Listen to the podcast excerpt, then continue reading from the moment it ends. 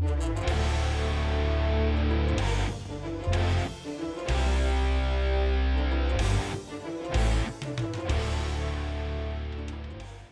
guys, welcome to Cinema Suitcase. I'm Welcome. Kevin. Uh, this is Logan. I'm going to try out an intro today for our upcoming horror month segment to celebrate October and Halloween and all of that. Yeah, Um, yeah. We, are, we have a whole bunch of horror movies planned for, for October. Exactly. So, uh, you know, you'll see them as they come. But I'm trying something new, and uh, part of formatting, I will be the one guiding us through the story this time, which is quite exciting. Yeah, because uh, Anaconda was uh, was Kevin's movie. Kevin really wanted to do it. Yeah, actually, So- that, that's you brought up a valid point. Sorry to cut you off. No, no, no problem. Um, Um, what I was just going to say was that we we decided that we when um, when uh, it's my movie, I'll lead the episode. But if it's your movie, then you should lead the episode. Yeah, actually, In that's a that good case, point. Yeah. yeah. So I chose Anaconda because it's a, I think it's a well-known horror sort of flick. It's a classic monster in the house. It isn't very The Anaconda. uh, deep movie. Yeah, Anac- yeah, Anaconda's pretty pretty well known in pop culture. It is. It's like up there with it's up there with Jaws and stuff. Like like when you say Anaconda, everybody knows what what, what Anaconda about. is, depending on whether they like it or not, they know what it is. Yeah, they know what it is. So Just- I thought it would be a nice uh, sort of introductory episode into our ho- horror segment of uh, Halloween and October and all that. So, because the thing is, it's not it's not up there with the you know the greats. It ain't no Friday the Thirteenth, but it's still an interesting enough episode that I thought we should do it. yeah, And I mean, you've got a whole bunch of other movies lined up that I won't mention for Yeah. spoilers, but um, I look forward to it. So, do you want to give us some some statistics, or would you Yeah, like to yeah. elaborate? yeah, we can we can give you guys a little bit of statistics here. Uh, well, to start off, Anaconda came out in 1997 and was obviously a big role for J Lo, both J Lo and Ice Cube. Oh, um, that actually. Sorry, uh, let, let's do this first. Yeah. It was uh, directed by Louise Losa. Um, again, I might be uh, probably butchering that name, but we'll go with it. Uh, written by Hans Bauer, Jim Cash, and Jack Epps Jr. The uh, uh, original mu- original music, which is actually really good in this movie, the music's very good, was done by Rando, uh, Randy Randy Endelman. And then cinematography cinematography was by Bill Butler. Pretty pretty Like Butler. yeah, Butler is like Oh. you know, like a butler. Yeah, I was thinking Buckley. No, no, Butler, Butler. And then film editing by Michael R. Miller. nice. So yeah, Quite a cast. yeah, quite a I cast. didn't actually. Oh, it did have an opening scene with credits, didn't it? When Danny Trejo, Trejo, I'm not sure you, I'm not sure how you say his surname. You know, um, that actor. Yeah, mach- machete. Yeah, there we go. Uh, I just call him machete. like he he appears in this movie, movie, Moofly. movie. He Moofly. agree. What is wrong with me? He appears in this movie briefly. There we go. That's what I wanted to say. He's basically in the opening scene. He doesn't even have a character name. Doesn't he have doesn't he have any dialogue except for screaming? yeah. Oh, I think he. I think he starts on the radio. Yeah. It's not a radio, but Yeah. um, he's talking. He's basically a poacher, and he gets wrecked, and then that's similar with a lot of older movies. What I was talking about in our, um, okay, I can't say the episode now because it's unreleased, but basically the opening scene hooks you, and you Yeah. suddenly you you're a bit more invested You know, those horror and creature movie flicks, they almost always start with, with someone getting wrecked. with some random character being hunted by the creature and then being killed, and then that's pretty much how almost all these movies start. Pretty much, yeah. I mean, you could name so many movies that start like that, but nonetheless, that is how it starts. And um, the basic premise is we have a young sort of um, creative. I'm not sure if he necessarily wanted to only do documentary making. What is her name? Lori. No, Terry. Terry. I knew I was Terry say. played by J Lo. there we go. Terry, played by J Lo. That's what I wanted to say earlier. Was is that her first um, premiere movie like role I think that was feature film? I'm pretty. I'm pretty sure. Yeah, I'm pretty sure that that was one of the, that was like her first big role or whatever that she that she got in movies. Mm, I think so. Oh, she killed it. But um, know, nonetheless, she's a upcoming filmmaker, filmmaker like us, I guess. just like and us. Yeah. um, she's heading to the Amazon to make a documentary on a sort of secretive tribe of people known as the, the Shirishama. The Shirley Shama, yes. There we go. And so that's why her and um, Ice Cube, as well as a lot of few other like characters, they are her crew.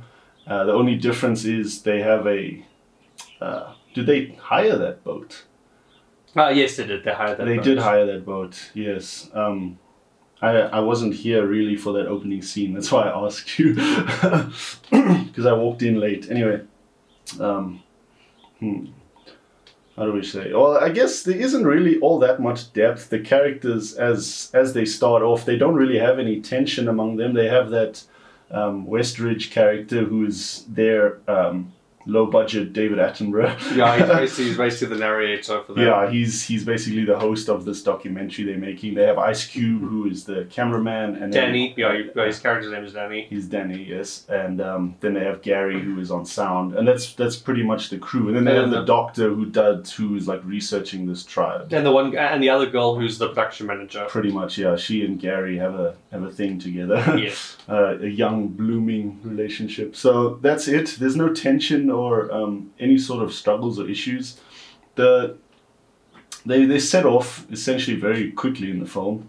Yeah, it's a pretty quick. It's a pretty quick start to the movie. Mm, they, There's not, there's not too much backstory. There's like a beginning scene with um, Dr. Steven and uh, and uh, uh, character Terry, uh, which sort of like introduces them uh, them and like why they're on this expedition. But that's about it. And then and then they're pretty much on the boat and then they set off. they set off. Yeah, they don't have any um, anything like uh, excessive happening.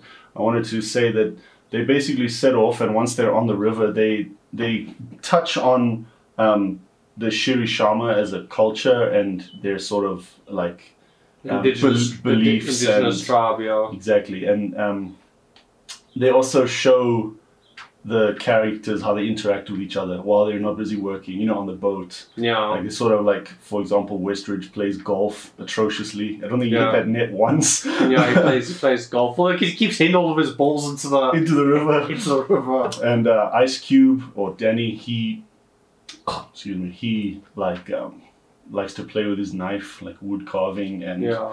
And uh, they they just generally vibe out, I guess, when they're not recording. Yeah, Because they, I think they're on their way uh, deeper into the Amazon, where these tribes are set up, where, Yeah. where they stay. Mm. So obviously, the journey um, itself isn't as as thrilling as the rest of it might be. yeah.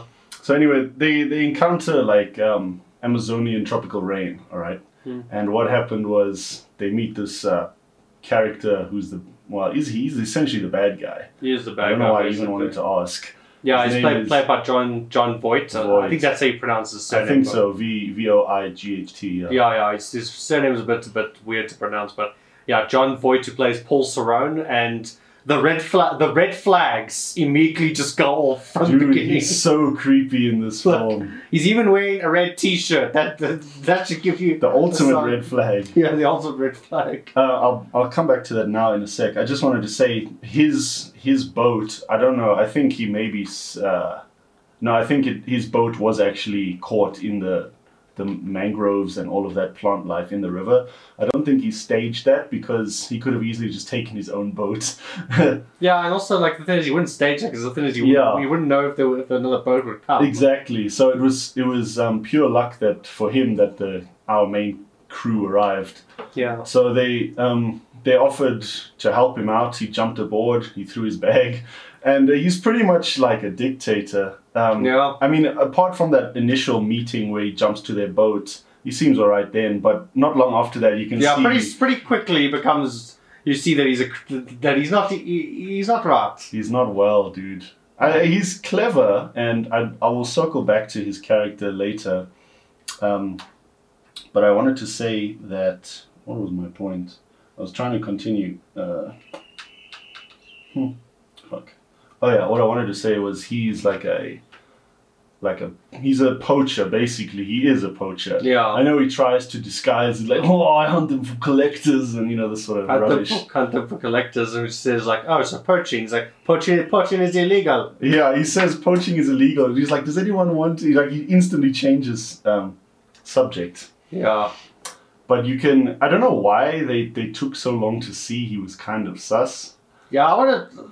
That's what I, that's what I was, that's what I was saying. Red flags were going off like certain thing. And then at one point, Ice Cube's character Danny, he even says like, I don't know about, I don't know about this dude, man. I don't, I don't know about him. Oh, um, the reason or once he's aboard, they were they offered to give him a lift to the next village. Or actually, they didn't. They they actually said uh, Yeah. we, we can't turn around. Yeah, because we're, we're headed up north or whatever. And then he Mm. says that no, you could drop me off by the nearby village. I know then they'll they'll help me get my boat back. Exactly. So they, they continue along down the river, further away from uh, any form of civilization. Mm. And uh, yeah, trying to think. It's difficult to go play by play.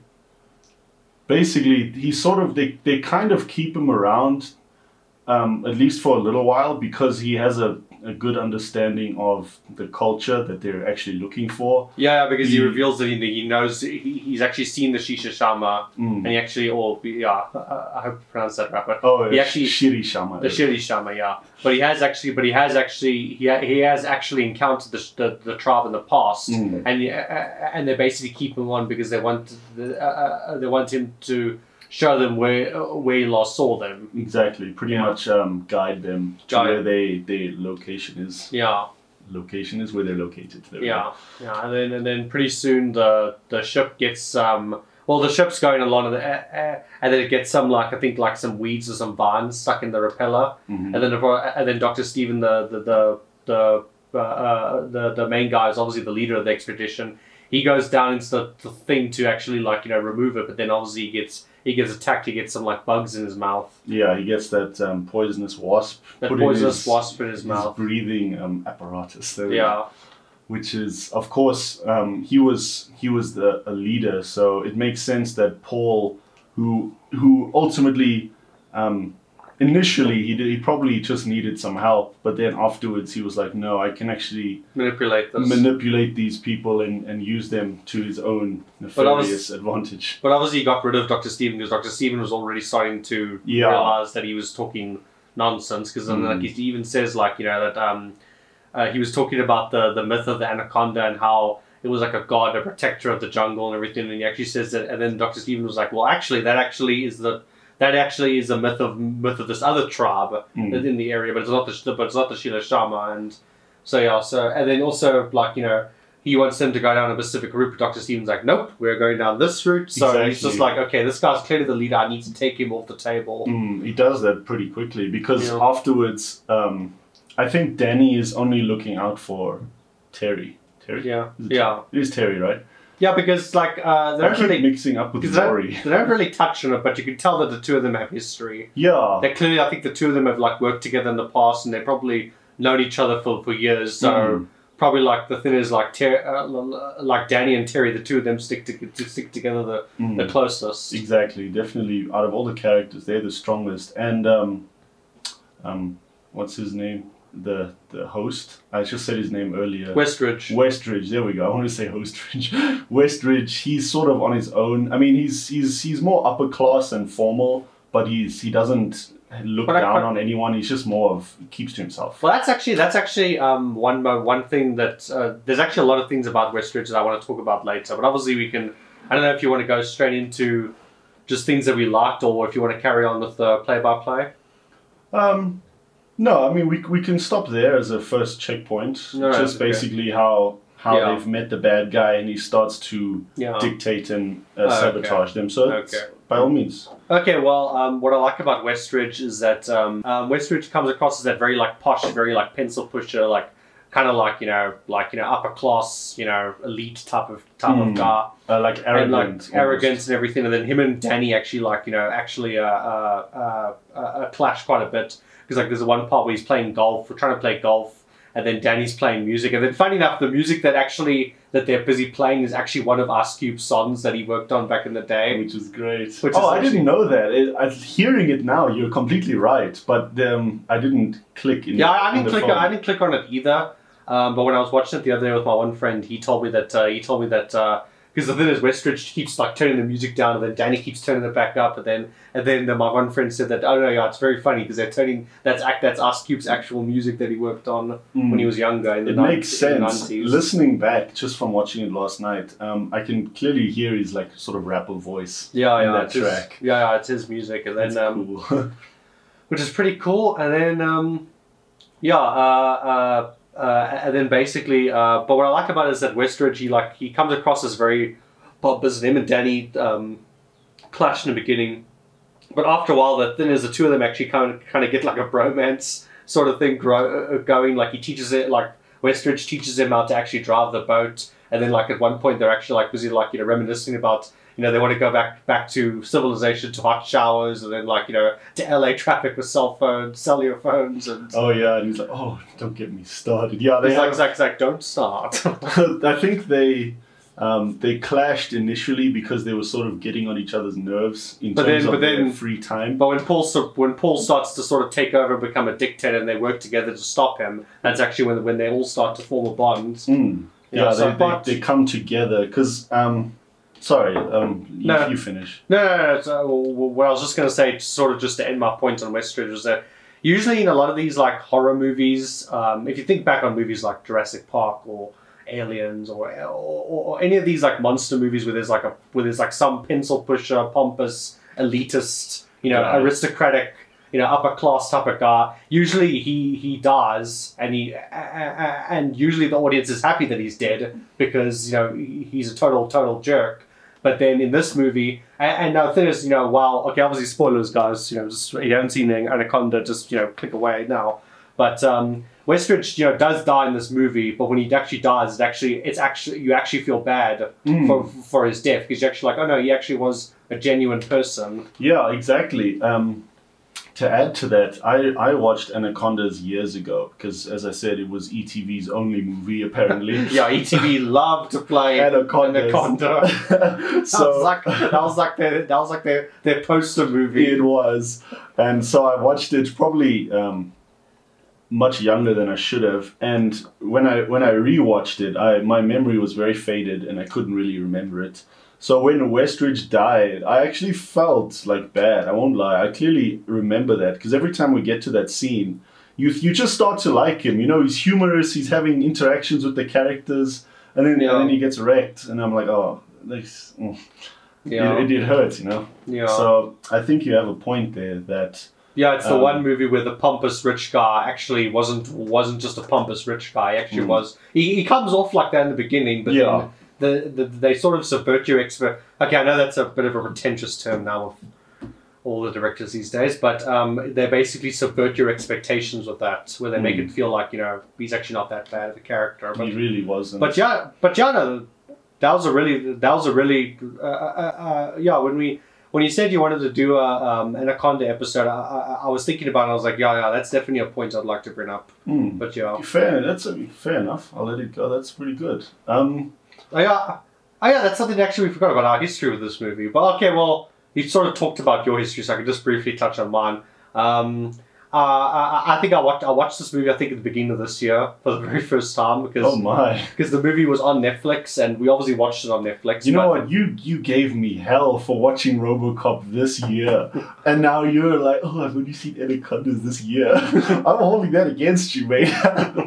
Yeah, yeah, yeah, yeah, yeah. It's now one for one now. hmm But, but yeah. So um, uh, uh, uh, I only watched Anaconda like earlier this year because it was on Netflix and I wanted to watch it. I don't know. I always heard about Anaconda. I obviously knew what the movie was because you know, uh, even if you haven't seen Anaconda, you almost everybody knows what Anaconda is because it's a very famous movie and everything like that. But uh, but yeah, no, I actually I actually quite enjoyed it the first time I watched it. Hmm. It's an enjoyable monster. Um, uh, uh, uh, it's an enjoyable monster creature movie. It is. It's it's definitely um, apart from the the the really big monster in the house movies like Jaws and Jurassic Park and Alien. It's definitely the next tier in Yeah. terms of quality. I thought I thought it was a very good film for yeah, what it is. this yeah this uh, and let me say this movie does not deserve a 4.8 on IMDb. No, Like not at all. and even Like I'm um, surprised people hate. I don't know why people hate this movie so much. I mean, yeah, it's not Schindler's List or it's not you know um, Citizen Kane in terms of film and like writing and everything, but it's a decent it's a decent monster movie.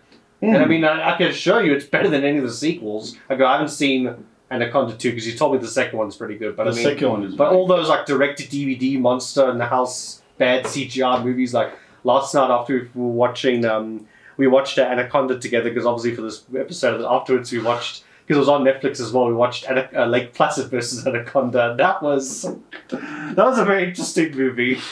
Like uh, Oh, we, we we we actually been talking thinking about doing commentaries because when we were watching it, like because uh, know the usual stick between us is I'm the cynical one and he's the the more calm, chilled one. But the whole time we were watching, I was just sitting there watching it perfectly fine, be like, oh yeah, yeah, this is entertaining or whatever. But he he was just like ripping the movie to shreds with his commentary, saying like, oh, oh my gosh. Yeah, you were killing yourself laughing. No, dude, that movie really upset me. Like, I understand money could have been especially tight. I'm not sure what their budget was, but my goodness, I would have been. I would have made a pseudonym if I directed that. Yo. Yeah, we definitely need to do. We definitely need to come up with do decide to do commentaries down the line, and I think that's our first commentary we need to do. We need to go back to um, Lake Placid versus Anaconda. Yeah, or we could do Lake Placid too. Remember, we were wanting to watch that. Maybe that could be a kickoff. Well, remember, remember, we said we wanted to do um, uh, behind the scenes. We sort of were talking about we do Anaconda, we do Lake Placid, and then and then and then finally the crossover. Oh, Lake yeah. Placid versus Anaconda. Yeah, you have a point. Fair enough. Fair enough. I'll I'll, I'll stick with what I sugge- what we suggested. But but yeah. But yeah, so so um oh yeah, what were you gonna say? Jokey. Um, quickly before we continue down the plot, I wanted to say, I think each of the the five characters, five or six characters we have on the boat before Paul arrives, just Yeah. the crew, they each have their own little social circles they choose to stick to, or even by themselves, like Westridge. Yeah. But uh, once once they s- sort of share a common enemy, both Paul and the snakes, um, they they come as a unit a lot more. Yeah. You see what I mean? They sort of uh, share and, and talk to each other nicely compared to when they kept to themselves more before Yeah. any problems. I thought that was quite nice. Like they, they had a genuine unification because usually there's like a spanner in the works. There's just one dude that can't get along with anyone. Yeah. But, uh, but I suppose that's Paul. But until he arrived, they they all Yeah. collectively lived in harmony. Well, that's the thing. You think you think Westridge would be the spanner in the works, the guy who couldn't get along with anyone. Yeah, But like they I- set but, him up for but that. like but, uh, but like I said, they actually subvert your expectations and actually turn out that he's actually a genuine person. Hmm. He's not he's not he's not a bad guy at all or anything like that. No, not by any means. But yeah, no. So, So, should I? Should yeah, I continue progress? continue down the plot. All right, cool. So they have this Paul Serrano, Serrato, Uh, Paul Ser- Serrano was his Serrano. name. Okay. Um, anyway, they have him on the boat, and he he's already taken out. Um, what you smiling about? no, no, I was just I was just thinking of was a condiment. Yeah, please, please, just continue. okay. Um, uh, he he takes out Doctor Steven, Yeah, who is their unofficial leader. Or Yeah. he's, he is actually the official leader. He's the expedition leader. yeah, but Um, he's not. But he's not. oh, But he's not dead. He's just been. He's just been. Uh, he- he's he's just. Uh, Incapacitated. he's incapacitated and he's bedridden for most of the movie. yeah, after that um, sabotage with his breathing Yeah. equipment. So um, he's in his bed. Paul has sort of assumed control now, and the excuse is he wants to he wants them to go down his original planned route to go look for the snakes, but his his um, sort of um, excuse is to get Doctor Stevens to a any sort of hospital. Yeah, and J- J Lo's character, she says that you know, like you know, this is the same route you wanted us to go down yesterday. And he says, he says, he says, yesterday for a different reason. Today, today it's to get Doctor Steven to to, to a hospital. Mm. And they, they don't believe it. So they, they kind of go with it anyway because I Yeah, think right. the group collectively still wants to help. Um, Yeah, Dr. trying to, Stevens. trying to save fifty miles or whatever. mhm. But I think they trusted uh, the boat driver as well with that knowledge that, yeah, this actually will make our route much shorter. So I think Mm. they sort of reluctantly went along with it. Yeah, that's when Danny's like, you know, Danny's like, ah, I'm not sure about this dude, man. Red flag, man, red flag. kind of sus. we even we even made a uh, and my friend we watched it the other day. We made a joke like you know like he's us keeps just like you know uh, he's red flag man red flag. He's even wearing a red shirt. I don't know how more direct it could be. Because I don't know. There's just so many red flags. Yeah, he really is creepy. Anyway, so now the the, the goalposts change. They're no longer really um, like the Shirishama uh, search is secondary to finding or getting help for uh, Doctor S- Stevens. Yeah. And they come along to this barrier, which is what we were just talking about earlier. There's a there's a barrier that the the tribe built. It's sort of um, it's not very professional. Yeah, it's, it's it's sort of a loose collection of debris. of like debris and wood and rope and everything like Hmm. that. and they were talking about how, um, and then like Paul wants to just blow it up, but then J-Lo's character saying like, you know, we're going to interrupt, disrupt the ecological balance of the river and everything, or that that that wall is clearly built to keep something out, to keep something to keep something inside. We don't want to go in there, but they blow it up anyway. Out of interest, I just thought of it now, which I always seem to do whenever we just, just discuss anything. Yeah. Um, do you think because in the the the legend of the tribe, when you when Yeah. you f- find that large wall, you follow it for five days. Do you think that's part of that wall, and their their myth was just overly exaggerated? Because I don't understand the purpose of that barrier, unless unless just looking at the design of it, it was actually a bridge. It wasn't a barrier at all.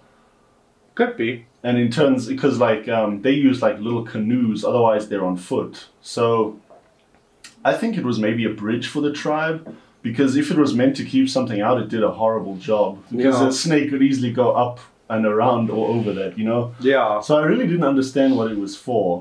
But I think that was um, a necessary plot point so that they could lose lose their fuel barrels. Yeah, yeah, because obviously they blow it up and then the debris hits onto their barrels and then most of their barrels uh, uh, roll off the thing and f- uh, uh, go into the water. And we we you mentioned we mentioned our first plot plot hole of the movie is that those barrels would literally just be floating on top of the water. They wouldn't go. They wouldn't sink to the bottom. No, I mean they maybe they sink. I don't know. I, I would I want to do more physics research there, but um, Yeah, I I, argued they would generally float. Yeah, they would float. because the whole the only way something can sink is it has to be heavier than the water that is holding it up. That's how physics works. That's why Yeah. ships float. It has to be heavier in order to replace that water. So um, I mean, it's fuel, so I guess maybe it's sunk, but maybe uh, I don't know. I think it's I mean, they, don't they don't show the they don't show the thing sinking. They just throw, they just show them being knocked into the water. exactly. So if they were right there, you could just uh, Or just up. take the, I don't know, like a hook it and yeah. just put it back in. But anyway, they you know the plot has to go on, so they Yeah. needed they only uh, they needed the fuel reserves to vanish apart from one barrel out of the So they've only got six. yeah they've only got one barrel for like about hundred miles left. Mm. which is not very far in terms of meandering rivers. It ain't that far. Yeah, Um, so, but also that brings up something else we were just talking about earlier, and I said to you, I thought about it yesterday, which is um, Paul's reasoning for basically commandeering their their little raft. Um, sorry, their vessel, not raft. their vessel. um, is he wants to capture an adult anaconda because he's a poacher and sell it off, you know, for money, as, Yeah. as most of these bad guys generally do.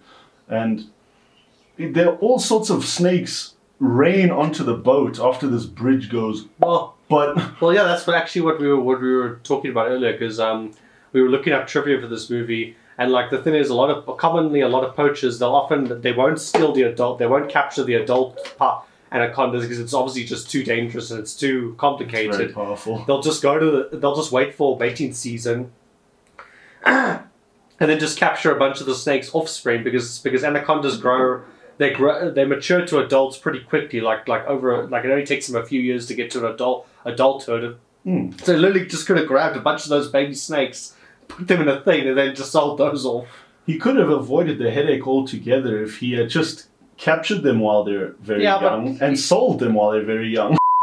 Where we were before you, well, before it died, was you were just saying how movies uh, don't like or real life is boring. Everything has to be overly exaggerated. Yeah, movies have to exaggerate it in order to get a in order to get a proper Hollywood plot plot going. Mm. because like you know even when we when we looked up the um, trivia for it like uh, the animatronic snakes because obviously there's two anacondas not just one anaconda Mm. in this movie um, when they uh, uh, the anacondas we do see which are animatronics are about 40 are about 40 feet long so they're like gigantic snakes and the thing is uh, anacondas only go up to like 7, 15 17 feet long like anacondas i mean obviously they're big i mean th- that is a Yeah. big that is a big size but they don't ever grow to like they don't grow to like 40 feet long they're, Mm. they're, not, they're not that big Yes. so obviously they had to make that to make um, the thing more thing, and then also like with um, with uh, with the snakes, for example, um, uh, anacondas, for example, they actually are more nocturnal animals in real life, and they actually only hunt, they mostly hunt at night, and they re-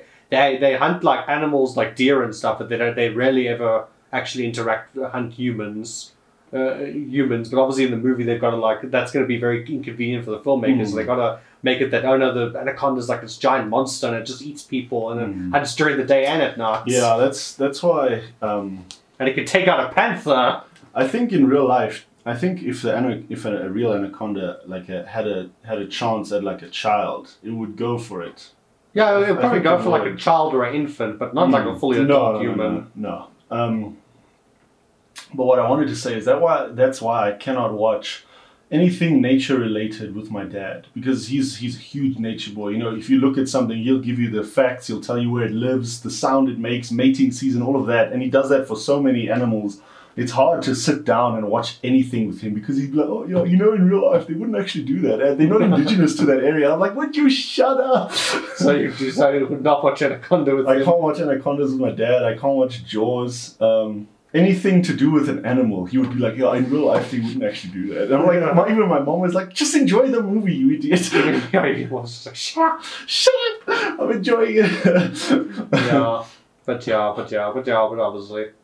Um, so yeah, so they blow, uh, they obviously blow through the barrier, and then you know the, the, the, the- they get rid of the little baby snakes, and then uh, yeah, and then and then they pretty much figure out that I think that's around the time when they figure out that yeah, he's just he's just interested in snakes. He's not interested in Mm. getting Doctor Stevens back. No, To a not- hospital or whatever. Not worried about him at all. I think I think at that point or during the next um, sequence of events when they go to that abandoned structure, it's like a mill or like a factory or something. Yeah, I, I think that was uh, that was actually the spot where Machete was earlier in the movie. Yeah. in the opening when, scene, when he yeah. got wrecked, yes. Yeah, yeah, yeah. It's the same place, and the thing is, that's basically where where Ateo, the uh, yeah, I think his name is Ateo. I the, think yeah, I think so. I think yeah, the, the, the, the, the captain for the ship. He's basically the last like authoritative figure that Paul needs to take to take care of. Mm. Except, except you know, uh, uh, uh, uh, Ateo, he actually dies in this movie. He gets killed by one of the uh, by, by one of the anacondas. Mm. Um, and uh, yeah, he's basically the last authoritative figure that uh, that Paul could take out. And then now he can completely take control of the ship. Exactly, and I think um, I thought the I thought Mateo was or Mateo, I think it's Mateo, whatever. I think he was in on with like um, sort of um, taking control of the ship. I think he was like sort of inside. He comes across as he was definitely willing to change sides. Yeah. He seems like that kind of dude, but he uh, either way he got wrecked too soon to tell, and the the reason they stopped at that abandoned wrecked structure was Oh, yeah, in yeah. the he- hopes of finding some fuel. Yeah, in the hopes. of, well, yeah, they wanted to find fuel, but Paul, he was meanwhile looking for sh- stuff because I think that guy wasn't that guy like he's supposed to be like his partner or something. Yeah, yeah, Yeah. you exactly. And he was trying to find. He was trying to find like you know he was trying to basically pick up supplies or something like that. Mm. And then I think that's when they found the news article and they found out that oh yeah that he's just a poacher and everything like that. But yeah, and then uh, uh, and then he's able to he's able to um, he's able to uh, manipulate uh, uh, Gary. Gary uh, Gary played by Owen Wilson. Wow. Wow. yeah, you always you always forget that Owen Wilson was actually in this movie. yeah, dude, it's it's uh, um, a very young role for all of them. Yeah. And sometimes you even watch it and you're like, oh yeah, J J Lo is in this film. Well, I don't know. You kind of always know that J Lo and, and Ice Cube are in it, but you actually forget the uh, Owen Wilson is. in Owen Wilson is it. Because I watched we watched it the other day with my friend. My friend obviously he watched it like when he was much younger, so he's obviously watched the movie many more times than I have. But uh, he hadn't watched it in a very long time, so when we watched it the other day on Netflix together, he was like, "Oh yeah, Owen Wilson's in this movie." I actually forgot. He was he was overjoyed. He was like, oh yes, Owen Wilson. Yeah. Um, But yeah, I know Gary's a bit, uh, yeah, I don't know, he gets manipulated pretty easily. And he's just like, you know, you guys need to open your eyes. and he I goes think- on whole tirade. oh yeah, when he when he was uh, manipulated and he changed sides. Yeah. Um, I think he was quite an, a cool character. Like, I don't think he it was like in his heart to switch sides.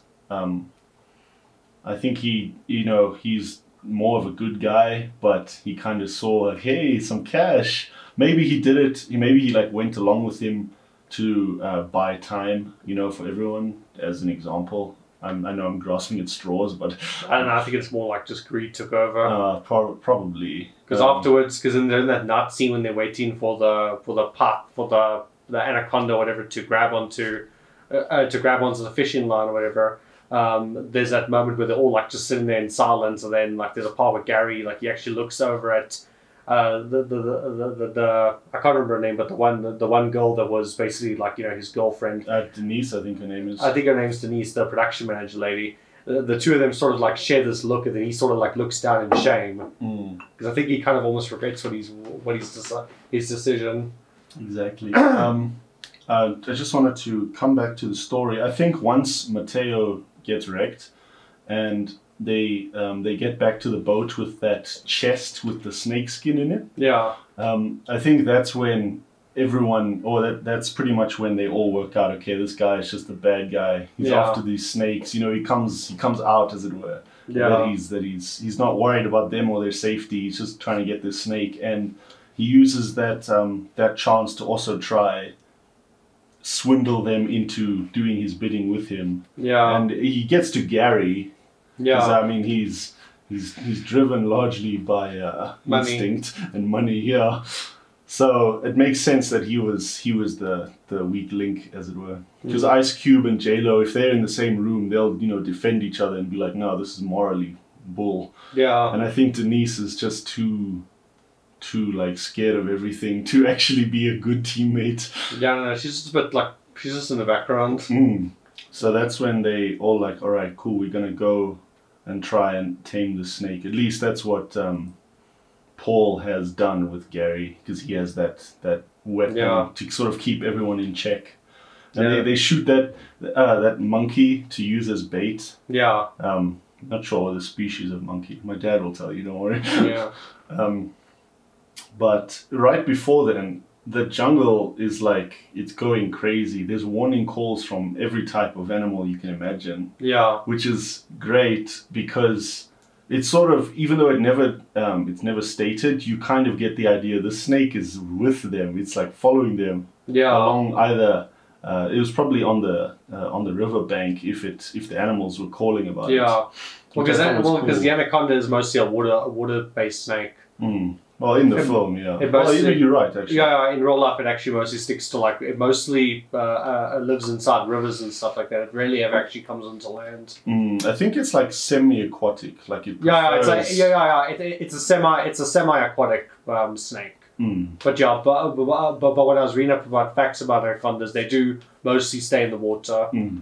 But yeah, but yeah, they are semi semi aquatic. While we're there, can I ask you what you think about the, excuse me, the design of the anaconda?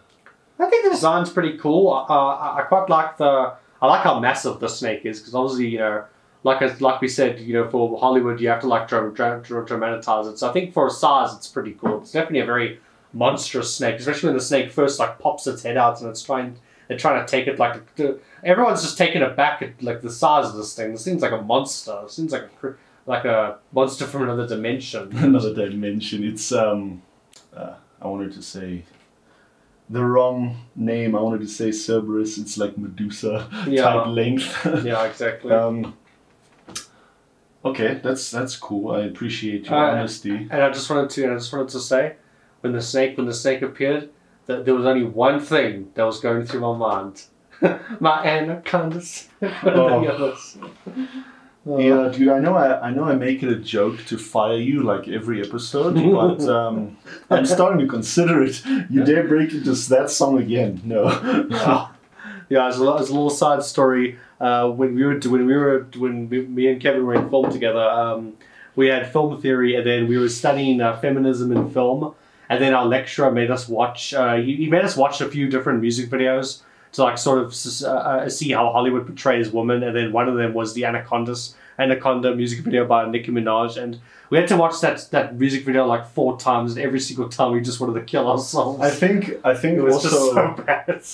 uh, also during the feminine uh, feminist phase, it was um, semiotics and symbolism. Semiotics and symbolism. So we also had to break that video down in And that we had to watch it like four or five times. Just like, oh Oh. gosh.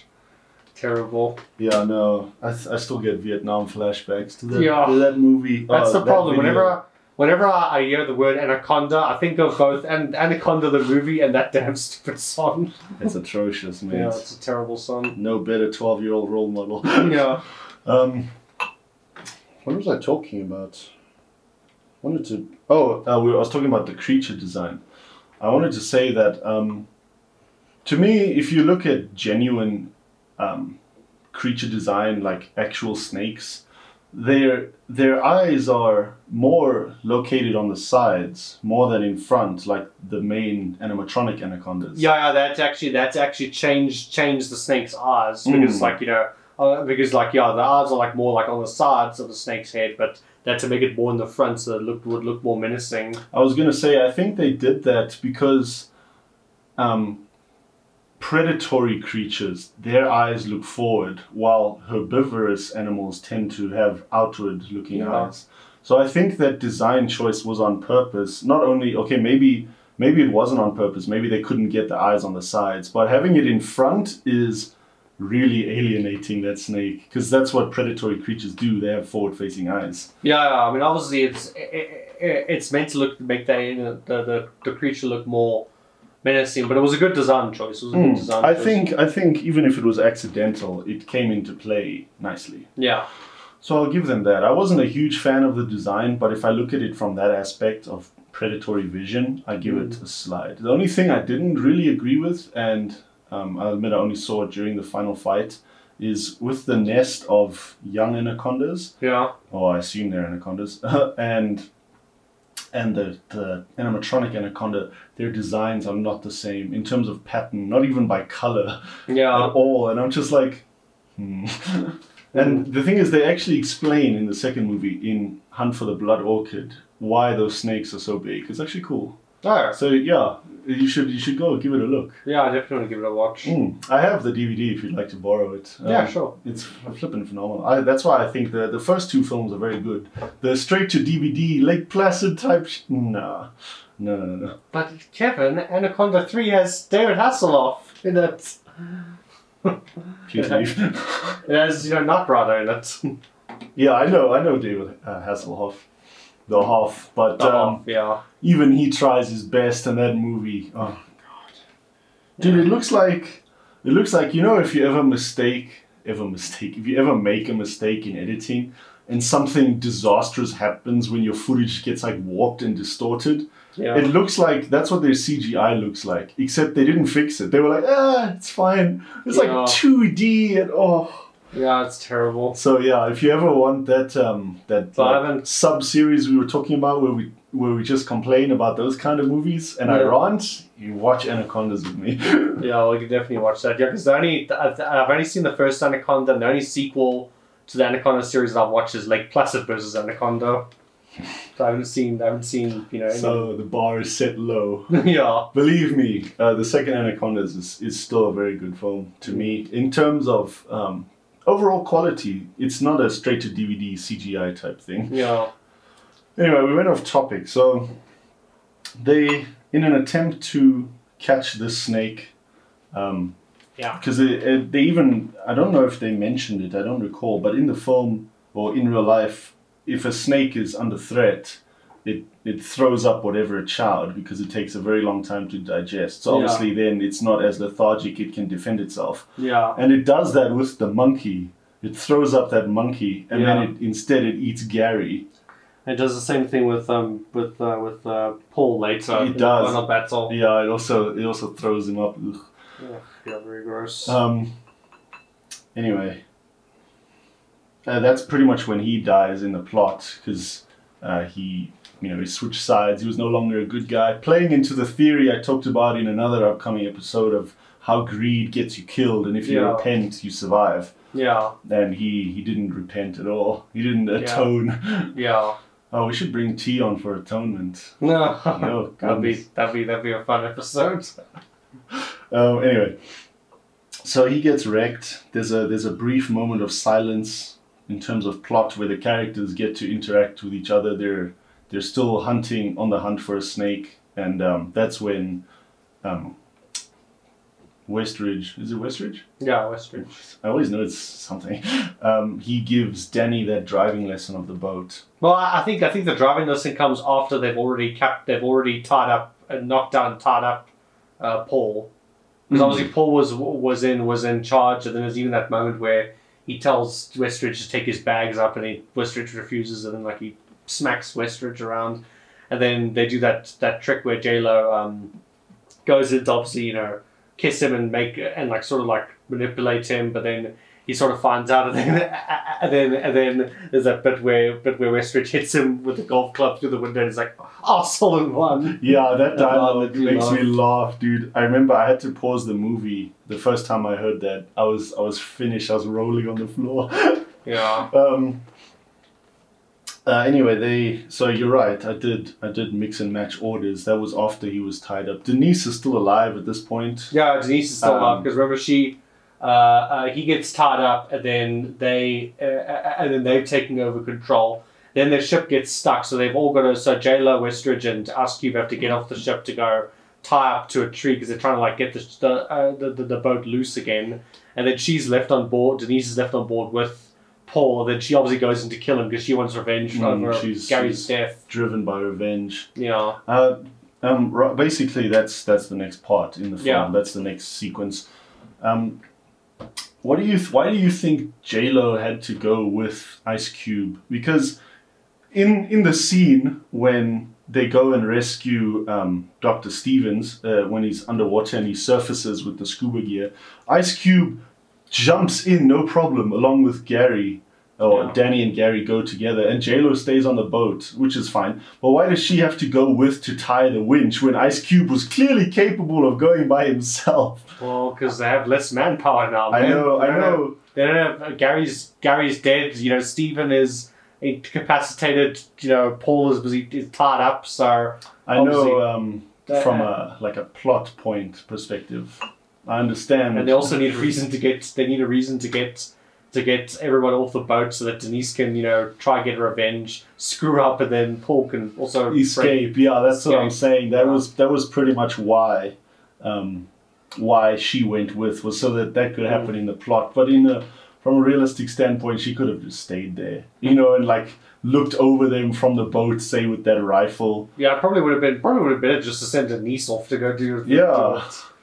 Well, I mean, she was a little bit unhinged. She was kind of a loon, so Yeah. maybe maybe not. Or she wasn't a loon, but um, Discount. Uh, uh, dis, discount Daphne. From Scooby-Doo. just called Daphne, um, Discount Wal- Walmart Daphne. Walmart Daphne. um, yeah, she was she was like very jumpy and paranoid, especially uh, with Gary being wrecked of all people. Yeah. But she just comes across as very, uh, very scared. You know, she can't handle herself well when she's scared. She panics. Yeah. So I don't think she would have been a great fit to go, hey, swim. You know, she wouldn't have Yeah. come back. She would have Yeah. like been killed by a grapevine or something. Yeah. Um, But yeah, so yeah, Paul basically escaped. Well, yeah, he basically gets loose while they're also busy dealing with the anaconda. Then uh, uh, Westridge, unfortunately, unfortunately, is killed by the by the anaconda. There's a one cool bit though where Westridge, where they're on that waterfall, and then Westridge jumps so because he, he wants to get down to the water, but then the but then the anaconda like takes its tail and it curls up and it catches him. It catches him. It's very Um, good. Very and also interesting trivia that we actually looked up for this episode was that was that obviously the the anaconda obviously is an a, animatronic where you see like its head moving around and everything. It's animatronic, but uh, uh, but obviously when it's calling up and like catching people and like that's obviously CGI. It was a hundred thousand. I think a hundred thousand dollars per second of CGI. That's how much that CGI costs. Well, when we did do a little bit of research earlier, we worked out that their budget was 45 million. Yeah, which is, which is which is a lot for a creature movie. Mm, it is. Like, I'm glad that they had um, flexibility, but um, Well, yeah, thankfully, th- I mean, Bloody hell. because the problem is that after that we got direct DVD monster movies, but now, thankfully, more recently with movies like Shallows and Crawl, we're finally starting to get monster movies again that are actually have like a okay, not like a massive budget, but like a decent budget. mm, It's not like direct DVD, like Placid versus Anaconda budgets. please don't bring that up. Yeah.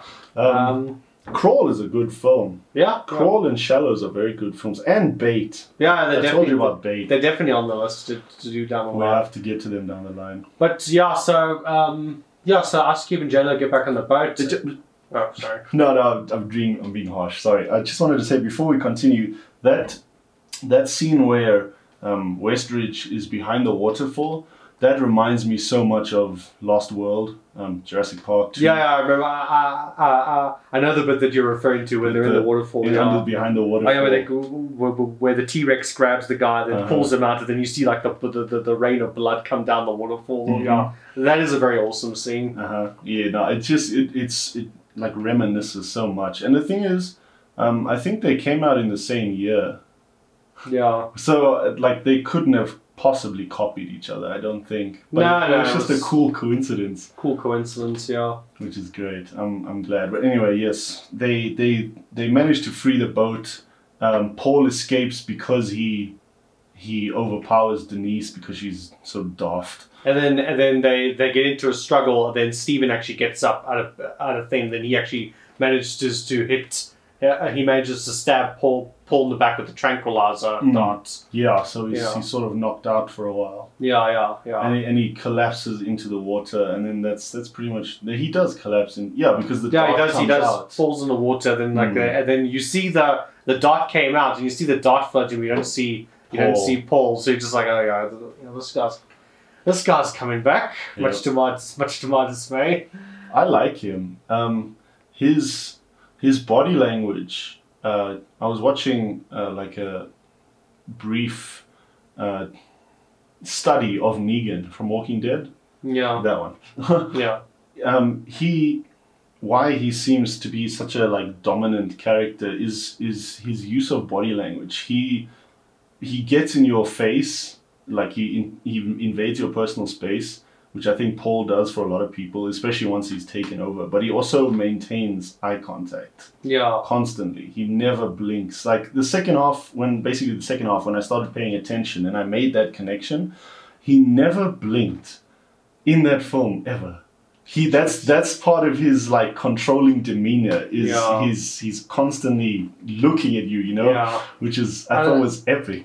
Yeah, I think that's the. the I mean, the thing is, because I, 'cause I remember I told you I had a gripe with this movie. Um, it's not really. The thing is, it's not. It's not. It's not a really a gripe. Like it's a pro for the movie, but it's also something. I think it's more just for me personally. Like Jon Jon Jon Voight is very good in this movie. Like He's a he's fantastic he- he- actor. he's a fantastic actor, and he really plays this role very well. And it's very different compared to other movies that I've seen. Because I've seen him in a, he's been in a lot of movies over the years, but this is like a very different role for him to do, and like how he does those creepy looks, like Yeah, he always has those slanted eyes. the slanted eyes and those like weird smiles and everything. Oh yeah, it's like very creepy. It is. Like he's like got such like major creep factor, like red flags going off to ten times. But I think also the thing about him, it, it, uh, it does help because it does so show how good of a villain he, how good he played a villain in this movie. But it's also the thing of like every time I watch Anaconda, I'm always just like, oh, because the problem is he gets. And that character, he gets under my skin when I'm watching this movie. Like every time, I've seen this movie like three or four times at this point. I've seen it like a bunch of times this year, and every time I watch it, he always gets under my skin. Like just get under my skin. Like I just want, I just want him to go away. Is it why? Is because he's like creepy or because of how he talks or? He's creepy and just like, just like you know, he, he, he- he's just that, he's just that bad guy that gets under your skin, and you just want him to die or go or like just go away or whatever. So. Yeah, uh, yeah. I mean, obviously, it shows the acting prowess of Jon Voight that he just played this role very well, and he is a very good bad guy. I will, I will attest to that. But yeah, I think that's just my one thing with this movie is that he always just gets under my skin. Yeah, he does come across as really creepy. He portrays it very creepy. And, and he's just one of those villains where it's not like it's not like a villain like Negan or like the Joker, where like or like um what we recently spoke with um Clarence, you know, not Clav. We made the mistake of calling him Clav, but it's actually Clarence. Clarence Boddicker from RoboCop, where like he's very like charismatic, and you know even though he gets under your skin and you're you know that he's a bad guy, you, you know you still you still have a smile when you see him because he's a fun bad guy to He's have. just one of those. But with me, Paul is not one of the. He's not a bad guy that I smile when he's on screen. When I smile, when I when I see him, I just want to freaking. I just want to murder him. He's like that type of villain. He's like the villain I just want to see die Mhm. horrifically. Yeah. yeah, like um, Jeffrey Dean, who plays Negan, he said, "You know, you've um, played a villain well when the audience both loves him and hates him, Yeah. them." So I think that's very valid because Mm. I I like um, Paul as a villain. I, Yeah. don't, I don't mind him. He's very distinctive. Yeah, I, I like him as a villain. I'm, I'm just saying, like as a character, he just gets under my skin whenever I Mm. watch the movie. I can understand. Yeah, and he's not he's not a villain that I like. He's a villain I like. Uh, uh, uh, I don't know. I don't really know how to put it put it into words, but basically, I think he's a great actor, and I think he played this role very well. And the acting on display is very very good and everything. He's definitely a very good movie villain. Uh, what I'm just saying is that like he's not like. He's not like a he's not like like a villain like Clarence or like Heath Ledger's Joker, where like I smile whenever he's on screen, and I don't want him to leave the screen. Whenever he leaves screen, I'm just kind of like, okay, when are we gonna get to the next scene with him? Mm. With, with with him, I'm just like, get off the screen, get off, get off, get off. Because like I said, red flags, just red flags go off Constantly. the whole time. Yeah. I understand. So yeah, I don't know. He's, he's a villain that gets under my skin, but like in a bad way, not like in a good way. Like Mm, he gets under the, he really gets under my skin. I get you. He's kind of like he's kind of like Quivers from uh, Quivers from District Nine. District Nine, except except just way more intense. Mm. Yeah. Okay. Okay. That's that's an interesting like argument you brought forward. I like him. Like I don't I don't have a huge problem with him at all. But I, it's good to hear your You know. your take on the character. Where do they progress to? I think after they escape that cove and the boat is released. Yeah, then they, uh, they find uh, the uh, they stop by a new another like house or laboratorial cabin on the sea on the river or whatever, and they want to go there to go look for fuel. Then obviously that's when they run into the second anaconda. Mm. It's like a it's that big factory thing you're talking about. The final fight. Yeah, the big factory because uh, we also went and looked up the trivia that uh, one of one of them's like more like a warrior anaconda, and the other one's the other one's a queen, and obviously the second one they come across is actually the, is the queen, Mm. and obviously the bigger anaconda, and that's the real one they fight. Mm, and that's what I um, spoke to you earlier about. Is I think that they try to reinforce the idea that that is the queen because they find that nest of young anacondas Yeah, that aren't really a threat at that size, but um, Yeah. nonetheless it's brought attention to. yeah. So I think that is the queen they fight at the end, and um, Paul hasn't given up his agenda to cap- capture one of these snakes. He even uses Danny and uh, what's her name? Yeah, yeah, uh, Terri. He knocks Terri. he knocks them out and then puts monkey blood on them, pours Mm. monkey blood on them or whatever, Mm. and then to get the snake to come out. And then I don't know. He's not very professional though when he's trying to capture the snake. No, he really is one of those. Um, He's one of those bad guys. Yeah, I don't know. That's why I was so disappointed. Uh, uh, a slight disappointment for me. Like he talks, he talks up this big game that like he's this really good poacher and everything, and then when it actually comes down to, it, I'm actually like, you suck at your job. he's been a poacher for like, he- thirty years. Like he catches the neck down, and then like he's got the he's got the little like crossbow thing. He's like jumping around like you're good like this. And it's like shoot the damn thing. Dude, oh, And then when he tries to run away, when he tries to go up the ladder, I'm like, dude, that's not a good idea. no, I'm not sure. I'm not sure the best approach to outrun that snake, but he's he's properly atrocious. Like you could you could um you could argue it's because he's you know in his 80s. he's very old. he comes. He looks very old um, in that role. So but, still, he, he's just very unprofessional. He's trying to capture the snake. what makes me laugh what makes me laugh is is when um, Danny grabs the the net um, pulley. Oh, yeah, I, I, yeah, like he pulls up the net so that, Yeah. and then to sort of slow down, Yeah, slow so that- down, pulls so the snake can catch up to him. he, like, He's like, jumps. he's like trying to get it off. like, it just looks so ridiculous. Dude, uh, like uh, lo- looking back at it now, it's it's very funny. If you if you can't take it seriously. Right, shall we shall we finish the story? Yeah, And yeah. then, uh, after after completely roasting Paul. What happened right before the camera died is I basically just said, I don't know how J Lo can outrun that snake, no problem, and he can't. Like the snake is just like, oh, I'll, I'll hold back for her. Yeah, it's just kind of like, uh, I mean, you could put it down to that she's a lot younger, but at the same time, he's like an experienced, experienced poacher. He should know how to, how to, how to tackle a snake. I told you, dude, experience counts as gummy bears and sour worms. That's all he fing caught. He he's didn't. the, he's the, he's the puncher equivalent of the guy who shoots with the lead cap on. yeah, he is. Yeah, he's that type of guy to hold the Yeah. shotgun backwards. Yeah, I don't, I, I, I don't know. So I I don't want to ruin him as a villain. Like, I mean, he's a good villain up until that point. It's just something is whenever, whenever, uh, because I've again I've watched this movie like a few times now. Whenever I watch that final fight scene, it always like disappoints me. But I'm always just like, you spent this entire movie talking up a big game and you're all intimidated and everything, but as soon as it comes to actually catching a snake like you want to, you're like you're very professional.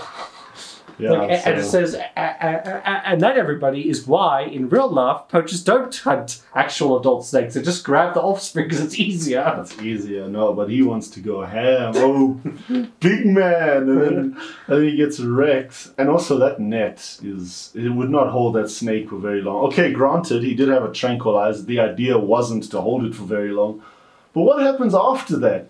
He's got no boat. He's got no capturing cage. He's got no equipment how's he gonna get the? ca- I don't know. Maybe it's like Ark. Maybe if you feed it enough berries, it tame you can tame it, and then he just. Oh, he's just gonna grab it and put it in his inventory. Oh yeah, of course. It's like a video game logic. Yeah, he's gonna be over in encumbered, but he'll be able to You'll just walk. slowly be able to get back. To You'll just walk very slowly back to civilization. We'll actually have to fall out the Fallout 4 uh, scrap the building menu. You'll just scrap the snake for for, for, for, for biological pieces to craft. Because he wants to craft that new that new armor, a new skin for his ship or something. Flip, this is funny. Jeez, you know. So anyway, the snake ends up eating him after uh. Ice Cube gets him caught in that net, Yeah.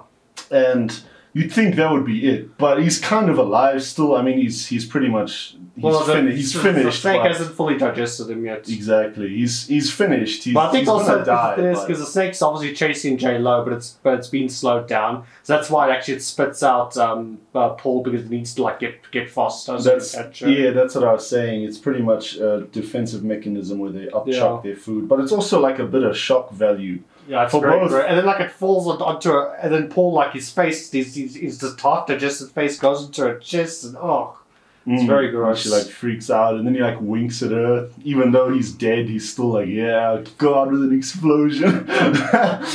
Uh, and I'm like, I'm like, I'm like, dude, you just you you just like lost like in the most epic way. You have no right to like do this whole you know go in the epic fashion. Okay, you lost all your respect yeah, he in that did. final fight. He did. So I, I lost my respect for him at that point. yeah, yeah. But at that point, I'm just like, yeah, you- you're not a serious. I'm not taking you seriously anymore.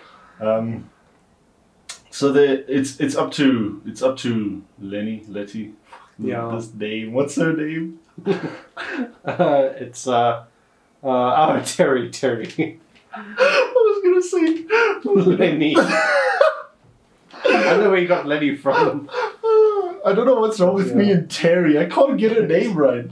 But Yeah. Terri and Danny, they have to deal with the snake. I think it's also because, uh, well, I don't know. Uh, um, okay, I haven't met a lot of Terry. you know why? You I know haven't- why?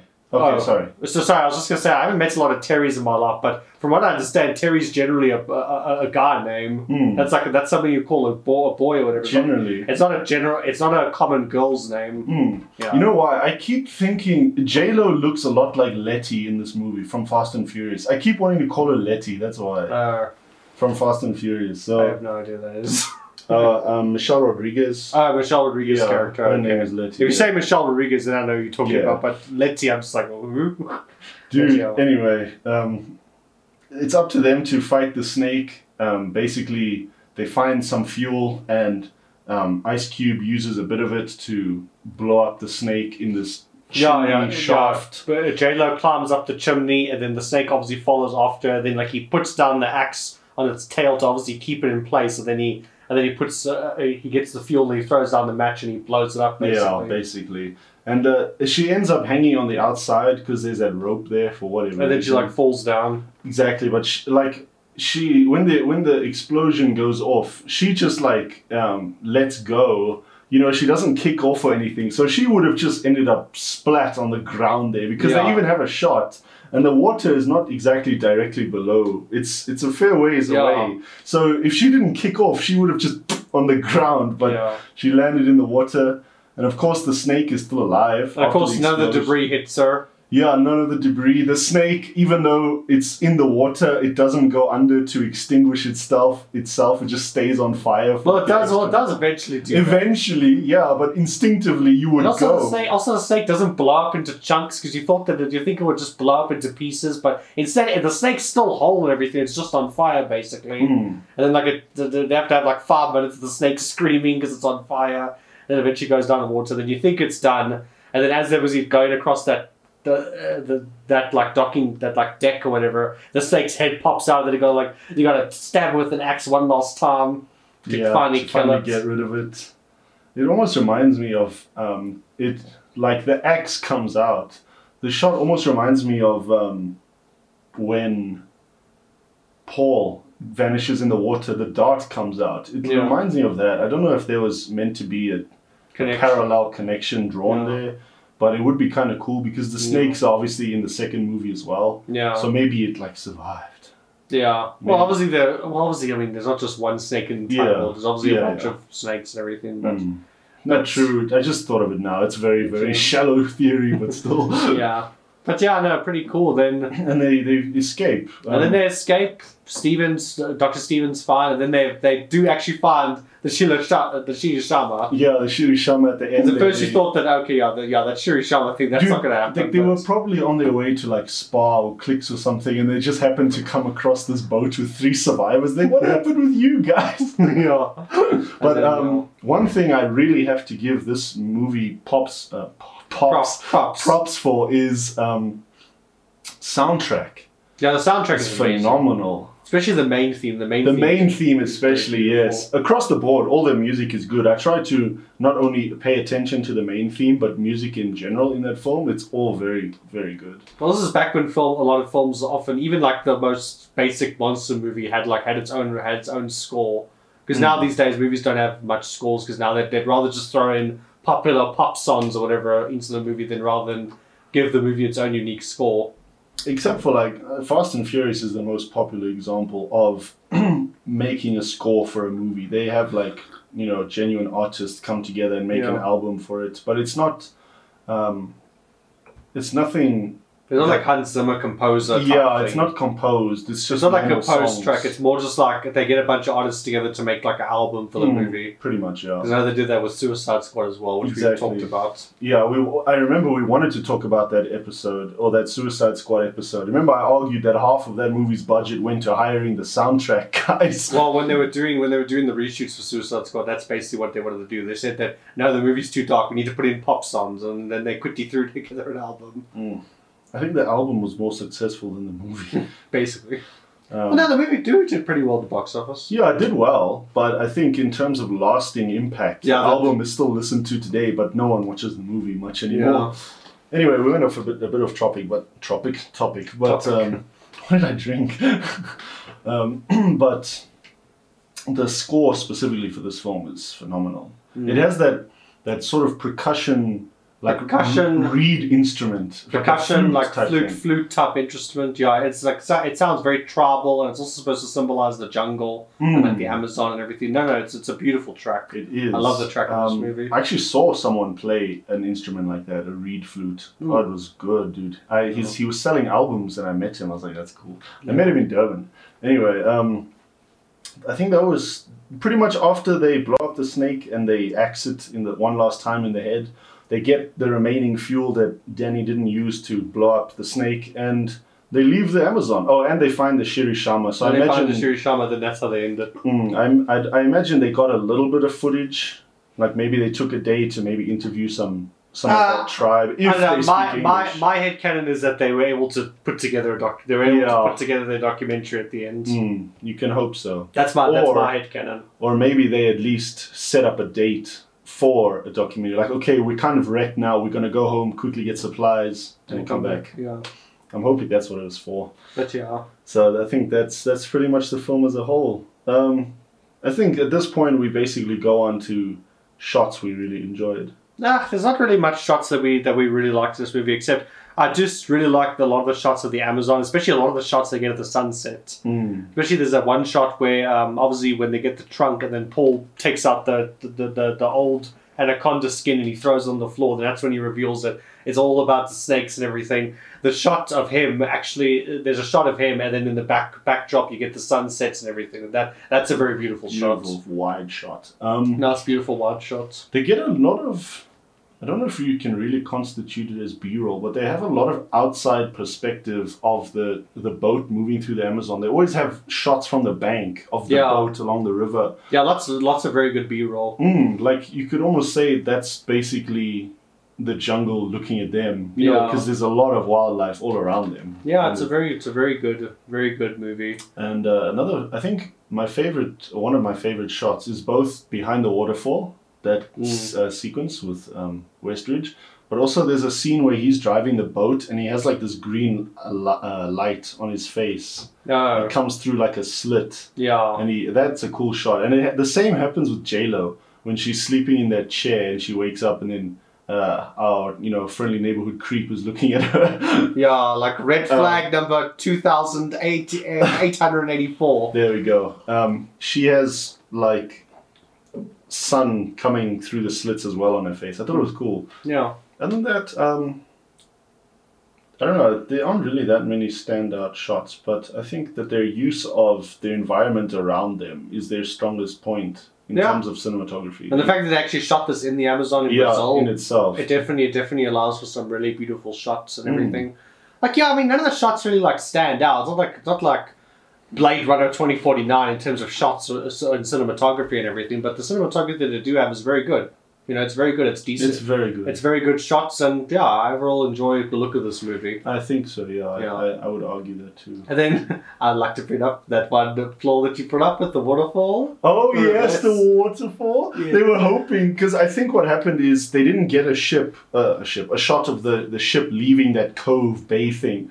So they They were like, they just reversed the clip of them driving in to make it look like they were driving out, and the waterfall is going up. The water's going back up.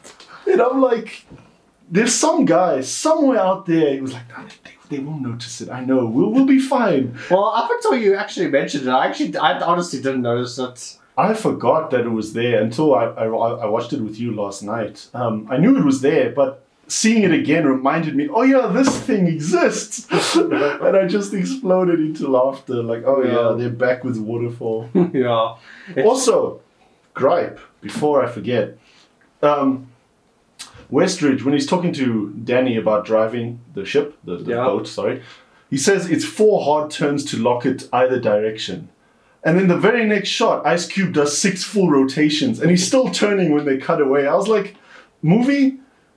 Did you not see what you just set yourself up for? I know it's very minor, you wouldn't notice it, but Yeah, but remember, you know, as filmmakers ourselves, we know, we know, we always make those mistakes. Where Yeah. You make those mis- mistakes, those simple mistakes on set. You don't notice it, and then only afterwards, when you're busy editing on your computer, do you actually like rip out your hair, just go. Ah. yeah, it's true, of do- course. I'm not. yeah, I- yeah, you get frustrating. Mm, That's uh, definitely one. That's that's the most frustrating part as a filmmaker is when you know you make those simple mistakes and then only afterwards, once you've already done your shoot and you've your actors are gone, you don't have that location anymore. Only then do you actually notice all the mistakes and you Yeah. try and fix it up in post. Mm. No, I totally get you. I, I, I make those mistakes as well. I don't claim to not to, but Okay. I, I just noticed it last night and I was like, I have to bring that up. Like, hmm.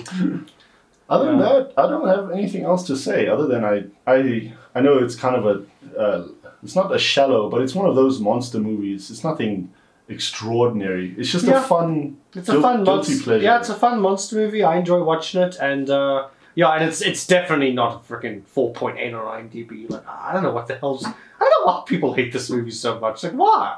I don't know. Like why? Okay, if you want to bash all the sequels like Lake Placid versus Anaconda, or whatever, I understand. But like Anaconda, the first Anaconda is good.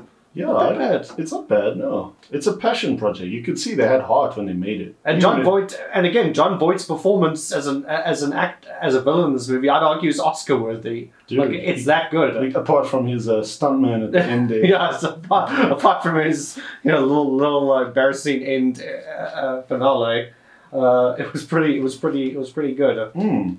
Yeah, even I think across the board, Owen Wilson, the actress that plays Denise, Ice Cube, J Lo, they all feel genuine as a cast. You know, it, it doesn't feel like you know my mom told me to be. Uh, they all feel like they want to be there. Yeah, but And, that's uh, a good shoot. They have a great synergy. And I Yeah. wouldn't say their synergy is as good as Attack the Block's youngsters, Mm. but Yeah, they're still believable. yeah, yeah.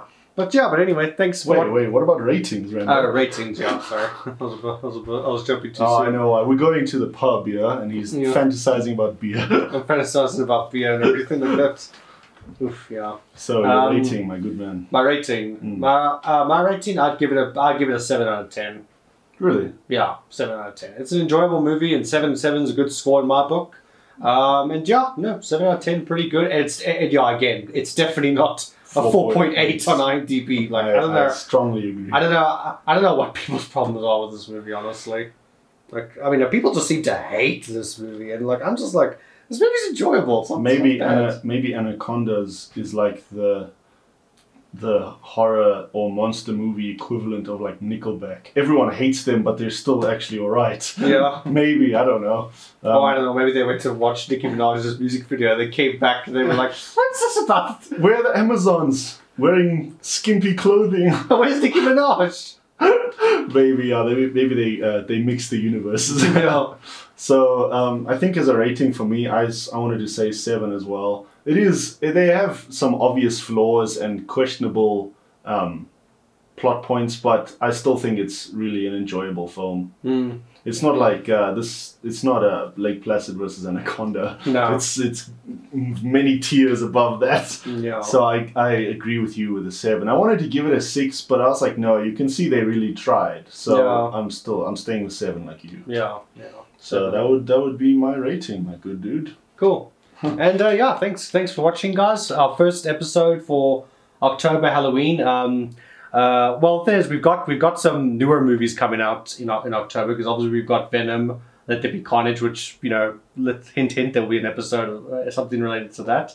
And there's also Dune that I want want us to go watch and do a video on. So some of these episodes might start in September, then sort of bleed sort of into October instead of it just being all, all in October. But anyway, but yeah, we've got four great horror movies. This is the first one, and yeah, th- thanks for watching, guys.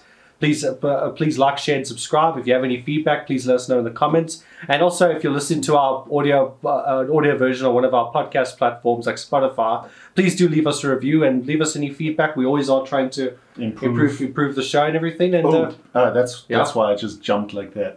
um, point and case, like point and case, case and point of we're trying to improve the show is we actually got a better quality mic right now. Um, Yeah. We're literally going to go and buy a tripod, small Yeah. tripod for it now, so we can have even better audio quality. Yeah. So, So, you, um, you guys will see some up. You guys will slowly start to see more and more upgrades as the show goes on, as the episodes go on. But, Exactly. but yeah. But anyway, thanks, guys.